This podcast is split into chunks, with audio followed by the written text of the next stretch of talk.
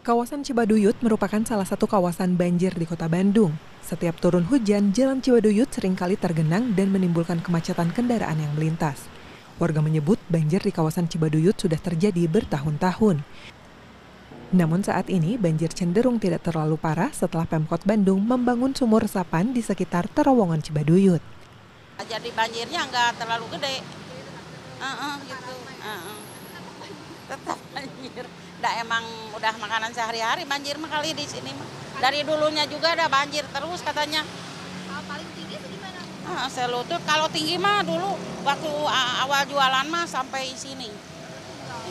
Sementara di kawasan Pagarsi, saat ini sudah jarang terjadi banjir. Pembangunan tol air di kawasan yang dulunya menjadi langganan banjir ini dirasa warga cukup efektif dalam menangani banjir. Udah nggak banjir setahun lebih, ya. Ya karena ada pembuatan gorong-gorong yang di tengah ini, gitu. Jadi udah nggak pernah Udah nggak pernah banjir, Se- nggak, udah nggak, cuma paling-paling sedampal ini lah. Udah nge- pasti masih bisa jalan ini mobil. Hal yang serupa juga terjadi di kawasan perempatan Gede Bage. Menurut salah satu pedagang soto yang sudah berjualan selama 10 tahun di kawasan tersebut, sejak dibangun tol air sekitar lima tahun lalu, durasi surutnya banjir lebih cepat daripada tahun-tahun sebelumnya.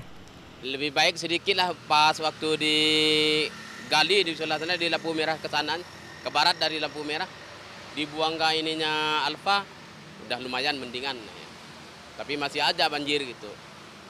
Kalau dulu itu surutnya berapa lama setelah Kalau- hujan? Kalau sekarang berapa lama?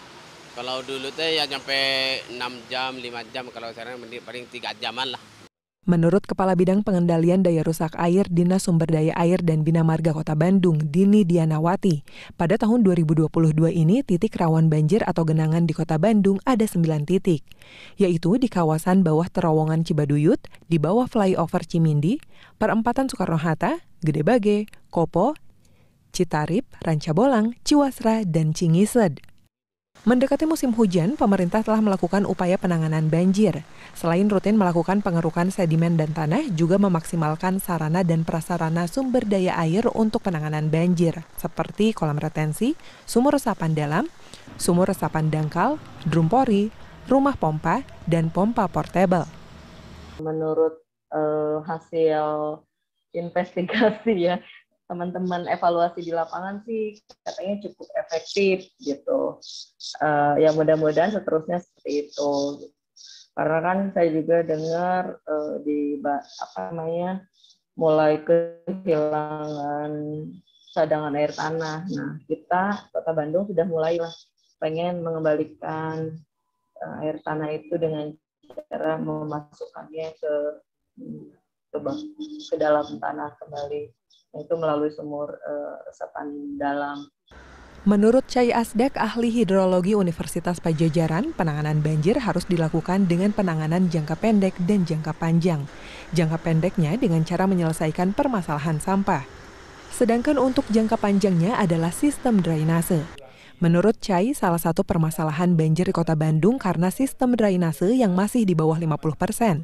Selain itu, pertanian yang tidak terkendali di Bandung Utara menyebabkan erosi tinggi sehingga terjadi banjir yang disertai lumpur. Karena kota Bandung dengan Bandung Utara itu apa? Dari sisi hidrologi itu time of concentration-nya itu pendek. Sehingga begitu hujan terjadi di situ langsung dia. Nah, bersamanya tadi erosi, banjir dan seterusnya. Cai menambahkan dengan masih adanya titik rawan banjir di kota Bandung menunjukkan sarana dan prasarana penanganan banjir yang sudah ada seperti kolam retensi dan sumur resapan belum memadai.